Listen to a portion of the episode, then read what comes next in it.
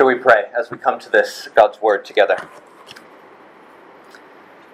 Father God, we thank you for your Word. We thank you that you love to speak to us as we attend to it. I pray that you would speak to us this morning as we attend to this story, this last part of Gideon's story. And might we hear you very clearly speaking into our lives. We ask in Jesus' name. Amen. Amen. Well, anyone who has ever competed in sports knows that um, finishing well is difficult.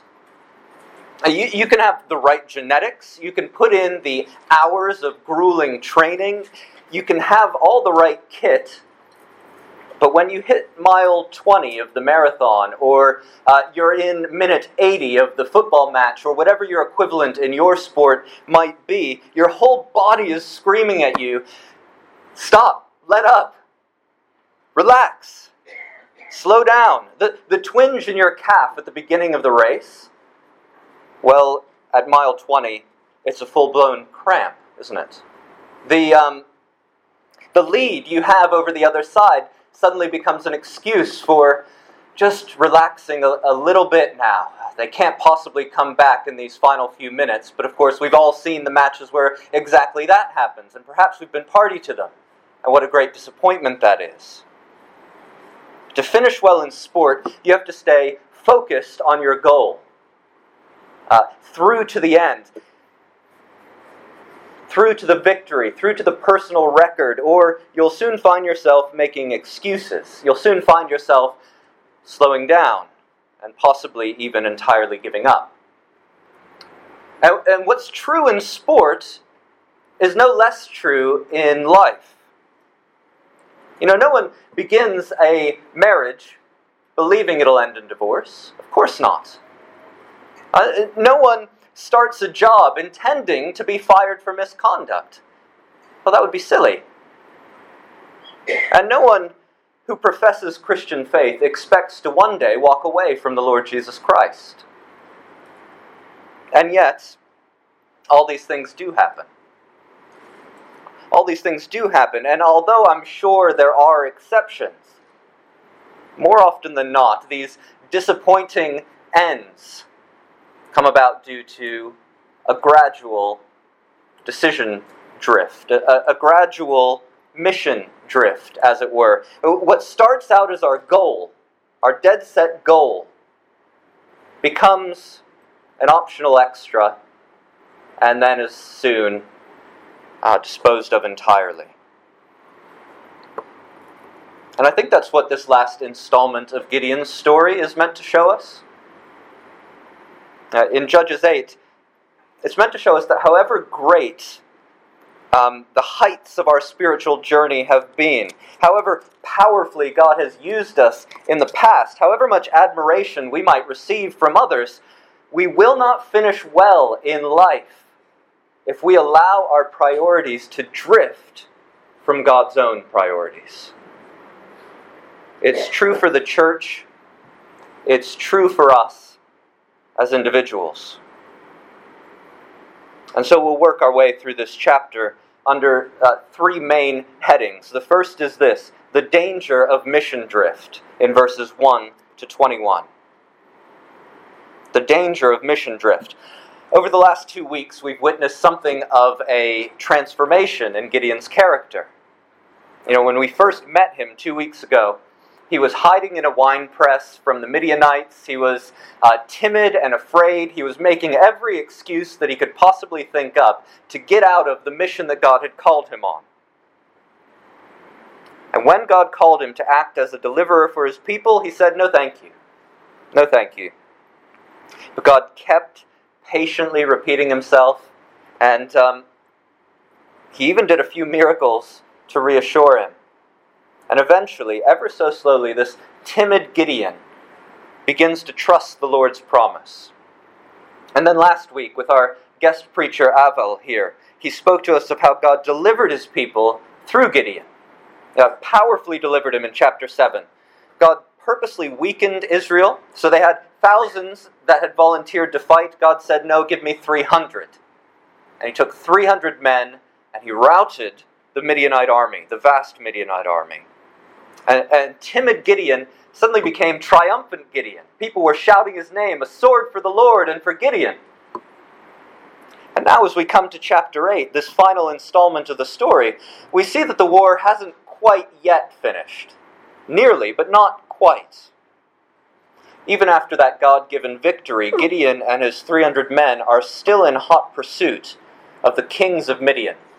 At the end of chapter 7, they had killed the generals, but the kings were still in flight Zebah and Zalmunna. But just as he chases down his enemies, we see that the nature of the conflict has changed. Now, rather than fighting God's enemies, the mission has drifted, and God's people begin to fight one another. Uh, first, Gideon meets the Ephraimites, one of the largest of the northern tribes of Israel, and they feel left out. They say, Now the, uh, the Ephraimites ask Gideon, Why have you treated us like this? Why didn't you call on us when you went to fight Midian? And they criticized him sharply, they rebuked him. You see, for the Ephraimites, God's victory over their enemies, uh, that wasn't their goal so much. I mean, that's nice, but their goal was status. Uh, never mind that God had just miraculously delivered them. Never mind that not a life was lost on their side. They wanted some of the glory. And they wanted bragging rights among the tribes. And because their own sense of pride was their focus, they failed to appreciate what God had done. But Gideon, ever the quick thinker that he was, he appeased them with what the proud always uh, respond well to, which is flattery. Verse 2 He answered them, Oh, what have I accomplished compared to you? In other words, aren't you big, brave boys? said Gideon. We, we chased the enemy over to you, and then you killed them because you're the toughest. And we're told that at this, their resentment against him subsided. Uh, but it wasn't just Ephraim whose priorities were wrong. As Gideon moves on in his, in his tracking of these kings, they soon enter two other Israelite cities where the people have elevated their own goals, their own priorities, over God's goals for them. Verse 4 says this Gideon and his 300 men, exhausted and keeping up the pursuit, came to the Jordan and crossed it. He said to the men of Succoth, Give, me, uh, give my troops some bread. They're worn out. And I'm still pursuing Zebah and Zalmunna, the kings of Midian. But the officials of Succoth said, Do you already have the hands of Zebah and, and Zalmunna in your possession? Why should we give bread to your troops? And a few verses later, we see the people of Peniel say exactly the same sort of thing. Now, think about this. Why would, why would people who God is trying to deliver through this army deny the army rations? It's only 300 men. It's not going to break the bank. Why wouldn't they give them the bread that they wanted, that they needed? Well, it seems to me the priority of uh, of Peniel and of uh, was self preservation. Uh, despite what, what God had done already through Gideon and his men, the people of Succoth and Peniel didn't want to back the wrong horse. Okay, this battle's ongoing, it hasn't come to its conclusion yet. And so they're saying, we want to see you kill them before we give you anything, because what if they come back? And what if they don't like that we supported their enemies? Never mind that Gideon was one of their own. Never mind that God had called him to deliver them. They were worried about self preservation. And it led them to work precisely against God's goal. And yet, finally, and, and worst of all in this section, we see that far from being a noble hero, uh, Gideon and his troops also had other priorities. They also changed their gaze away from the prize. Gideon replied, Just for that, verse 7 When the Lord has given Zebah and Zalmunna into my hand, I will tear your flesh with desert thorns and briars. And he went up to Peniel and said the same to them. And when I return in triumph, I'll tear down your tower, he says. Keep in mind, Gideon is speaking to his fellow Israelites. You know, these are God's people. These are the, the same people that God has called him to deliver, to save. Yet here he was, threatening them with violence and death, with torture and murder. And we see in verses 13 to 17, it was more than a mere threat. He comes back and carries it out in uh, exacting detail. He gets a young man to, to record for him the names of all 77 of the leaders, and he goes and hunts them down, ticks them off uh, the torture list. God's people. Gideon's desire for revenge led him to completely lose the plot. Do you see that? He ends up punishing those he was sent to save. And in verses 18 to 21, when he punishes these kings who have killed his brothers, well, then he immediately goes out and kills his own brothers. It's a kind of madness. But it, you can see how he got there, can't you? I'm doing God's mission, these people aren't helping, so they, they're done for. He took his eyes off what God was asking him to accomplish and allowed his mission to drift. Uh, although I don't expect anyone here to end up torturing and killing God's people, I do think there's a warning for us here. I do think there's a warning because whether it's a concern for status like the Ephraimites, whether it's a concern for uh, security like the people of Succoth and Peniel, whether it's a concern for revenge like Gideon, We will lose the plot in the Christian life if we allow our own goals, our own priorities, to take our focus away from God's goals and priorities for us. God's big plan, God's big plan was to save his people from oppression, from cruelty of, foreign rulers. But by the end of the story, God's people are cruelly oppressing each other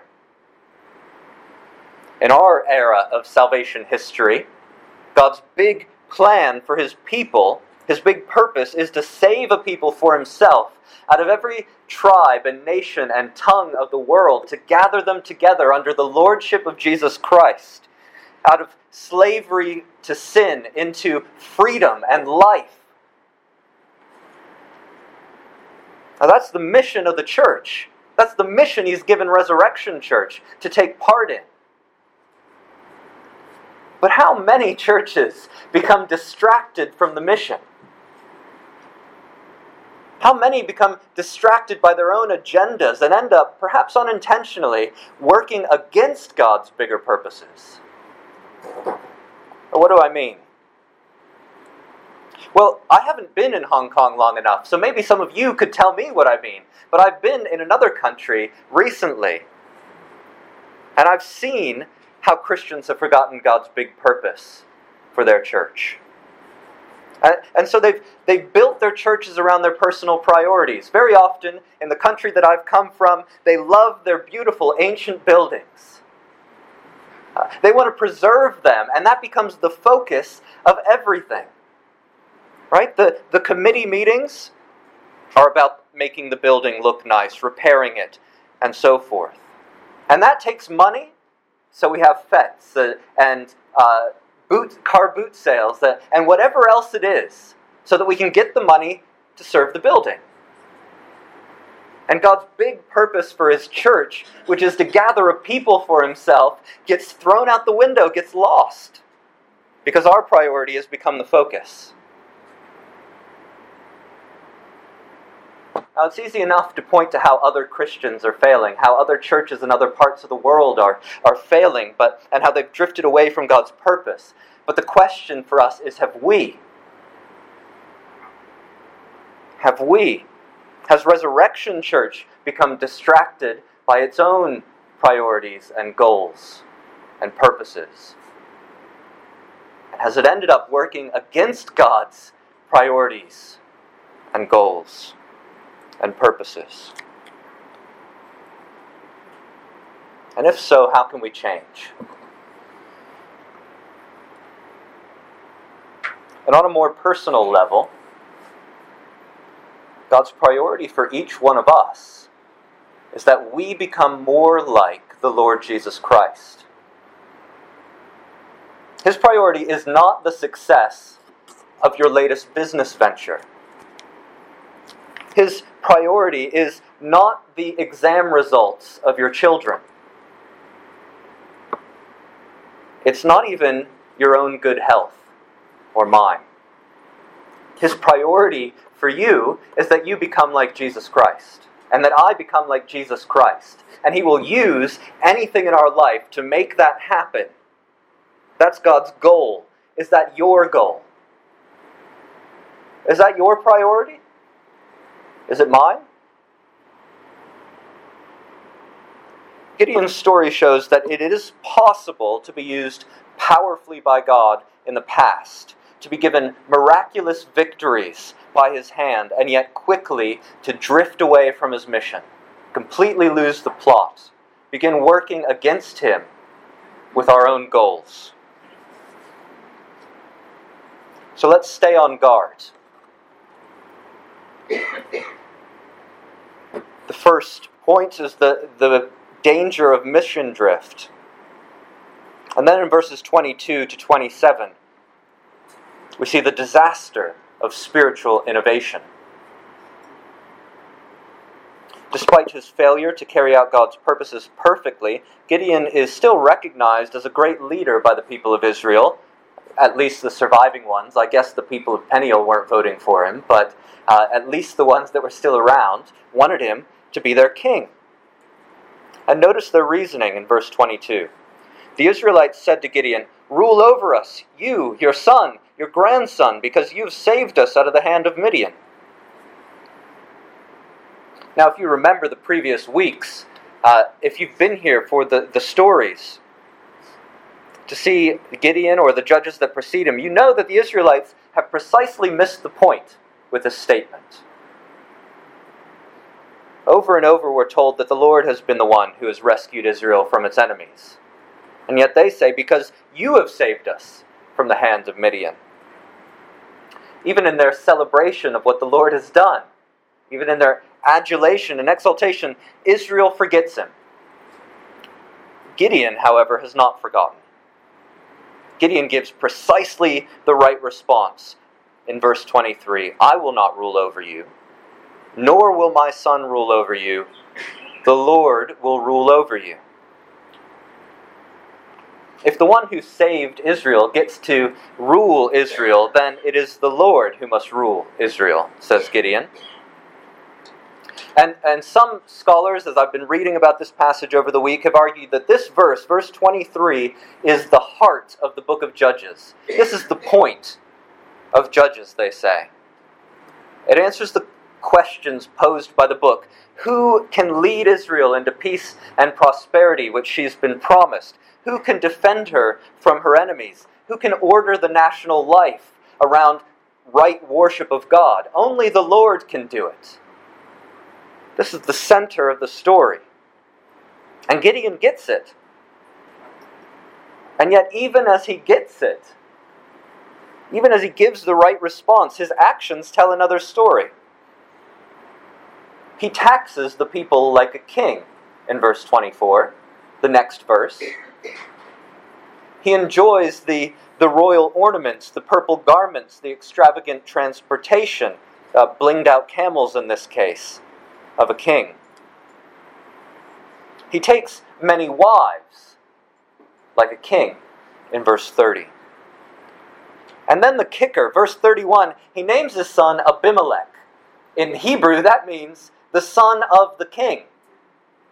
He said, I'm not the king, but here's the son of the king, my son. Gideon says the Lord is king even as he helps himself to the trappings of kingship. But worse than all of that is what he does in verse 27. Gideon made the gold into an ephod, which he placed in Ophrah, his town. All Israel prostituted themselves by worshipping it there, And it became a snare to Gideon and his family. Uh, Gideon, who, if you remember back in chapter 6, if you were here a couple weeks ago, established his um, service to God. He began his career with God by tearing down an altar of Baal. He destroyed it. It was on his father's land, it was his father's altar. He destroyed it and set up an altar to the, the Lord God, the God of heaven and earth. And then here, at the end of his career in the, in the book of Judges, we see him doing precisely the opposite. He creates this object of worship and he puts it precisely where he had formerly established the Lord's altar. So, what's going on? Did Gideon immediately forget the Lord who had delivered him and set up a, a pagan altar to a, a pagan god? Well, I don't think so. I think what Gideon did is uh, Gideon wanted to worship the Lord in his own way. You see, God had already given Israel a tabernacle where they could worship Him. He had already given them priests who, who would wear an ephod. Uh, it's an article of clothing. They would wear an ephod. They would go before the Lord, offer sacrifices. They would ask Him of His will for His people. And if Israel wanted to interact with God, there was an authorized place for that to happen. The Lord had made clear how He wanted to be worshipped. Uh, but Gideon wanted more. Gideon wanted to make a place of worship with a different way of worshiping God and he expected the Lord to accept it. So he says, Yeah, we can worship the Lord, but we'll just do it around this golden ephod in Ophrah. But then, as now, the Lord only accepts worship which he has authorized. And spiritual innovation is a disaster. Gideon's innovation ends up leading the people away from the Lord. And so often we see the same. And just like Israel, God has given us authorized ways of knowing Him, of worshiping Him. If we want to know God, we can know Him. We can know Him through His revealed Word. He's revealed Himself, He's, He wants to be known. Uh, that's where He makes Himself known, how He thinks, how He acts. The, the evidence of His love is there for us in the Scriptures. And yet, very often, Christians ignore what God has revealed of Himself in the Scriptures and think they can get to know Him better through, well, you name it pilgrimages, retreats, labyrinths, concerts, courses, seminars. Some of those are great. But if we want to get to know God, that's not where we go. All the while ignoring what God has given us what God has uh, authorized for us. And in the church, God has given us an authorized community in which to worship and to grow, right? A, a, people to gather with, to build us up.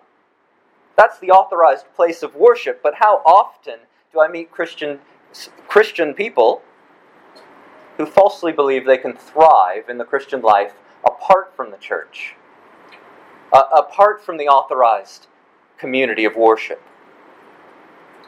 You know, they, they limp along in faith, going from uh, maybe a Christian book to uh, a praise CD in the car. And if their faith survives, well, it will only be by God's grace because they are ignoring what He has given to them to build them up. I, I realize I'm talking to the wrong crowd. You've gathered here this morning. Well done. Uh, keep gathering. Uh, but if we think we can thrive in the Christian faith apart from the authorized place of worship, how foolish. And we could go on. When we neglect the ordinary means of grace, the Bible, prayer, the church, the Lord's Supper, and we try to seek God through whatever means we've devised, whatever way we think would be a good idea, methods that He hasn't promised to work through, we're doing exactly the same thing that Gideon did. We're not crafting a, a golden idol, but we're s- deciding to serve God in, in ways that He doesn't uh, authorize. and it will become a snare to us. It will prevent us from finishing the Christian life well. Spiritual innovation can lead to disaster. But then finally, uh, the last section of these verses, verses 28 to 35, show us the importance of remembering who God is. Verses 28 uh, through 35. Here we see the record of the last time in the book of Judges. We're not even halfway through, mind, but this is the last time in the book of Judges that the land enters rest, that the people have peace. Uh, the downward spiral that we saw at the beginning of the book of sin that leads to oppression, that leads to crying out, that leads to God raising up a deliverer and delivering them and giving them rest, well, it entirely breaks down here. We're not even halfway through, so it gets worse. And hereafter, each judge is worse than the last. Hereafter, infighting amongst uh, God's people becomes more violent. Hereafter, the drift becomes further and further away from the goals God has for his people. And in the final verses of chapter 8, I think we see the reason why things go so badly off track. Verse 33 No sooner had Gideon died than the Israelites again prostituted themselves to the Baals. They set up Baal Berith as their god and did not remember the Lord their God, who had rescued them from the hand of all their enemies on every side. You see, the Bible says that the Lord God is a covenant God. He makes a covenant with his people. That means, far from being distant and unknowable, he wants to be known, he wants to be in relationship, he wants to be in a covenant with us. Uh, if we're not sure what covenant means, think marriage. Marriage is a covenant between a man and a woman, it's a, a bond of love, a bond of love and duty. And when a man and a woman get married, they are joined in a covenant relationship. And God says, I want to be with my people in a relationship like that. One of relationship where we're, we're growing together in love. The covenant is meant to bring them closer to Him, to make us more like Christ, as we, we spoke about earlier. And just as it would be unthinkable for a bride and a groom to get married and then on the wedding night to go and spend the night with another partner, it would be unthinkable for us to enter into this covenant relationship with God and then go and worship at other altars. And yet, that's precisely what the Lord's people do here. In verse 33, we're told that the people set up an altar to Baal Berith as their God. Baal Berit. Berit means covenant. This is the covenant Baal. So God is a covenant God. He wants to be in relationship with his people, but the people say, we want to be in relationship with Baal, who hasn't rescued us. We want to enter into a marriage kind of relationship with this God, who's done nothing for us. And so it comes as no surprise that as the chapters unfold in the rest of the book of Judges, the people are becoming more and more like the cruel, oppressive, chaotic god Baal, and less and less like Yahweh, like the Lord Himself. They, they've shacked up with the wrong guy, uh, the one who hasn't rescued them. But let's learn from their mistake. God has rescued us. And He has made a covenant in His own blood with us. Uh, in the shedding of God's own blood, of Christ's blood on the cross, He has made a way that we can come into relationship with Him, know Him, become like Him, experience His love. And it's not something that just happens in the distant past. It is a covenant for today, for all people who will take part in it, who will willingly come to Him and receive from Him. And He's given us a way of remembering that covenant, and we're, we're going to take part in it later in this service. You remember Jesus' words at the Lord's Supper, at um, the Last Supper in the Gospels, don't you? This cup is the new covenant in my blood. And so everyone who comes to the table of the Lord is invited to be part of the covenant people, uh, to remember God's saving love, and to become like Him as they follow Him. So let's not ignore the means of grace, the ways that God uses to draw us to Himself. And if you don't if you're not quite sure if you're in relationship with this covenant God, well, maybe today is the day. Perhaps this Lord's Supper is his call on your life to say, Come, be, be part of my covenant people today. Receive the cup of my blood and the bread of my body, and do it in remembrance of me. So, shall we pray? Father God, we thank you that you love us, that you want to be in a covenant relationship with us, a marriage like relationship, where we experience your love and become like you. I pray that whatever strongholds we might have in our own hearts, whatever resistance, whatever altars we're worshiping at, that you would help us to break them down, to come before you, and to again receive the goodness of your love for us shown on the cross. Please, might uh, something in us shift this morning. And would we honor you the way that you have asked us to, worship you the way you have authorized us to, with our whole lives. In Jesus' name, amen.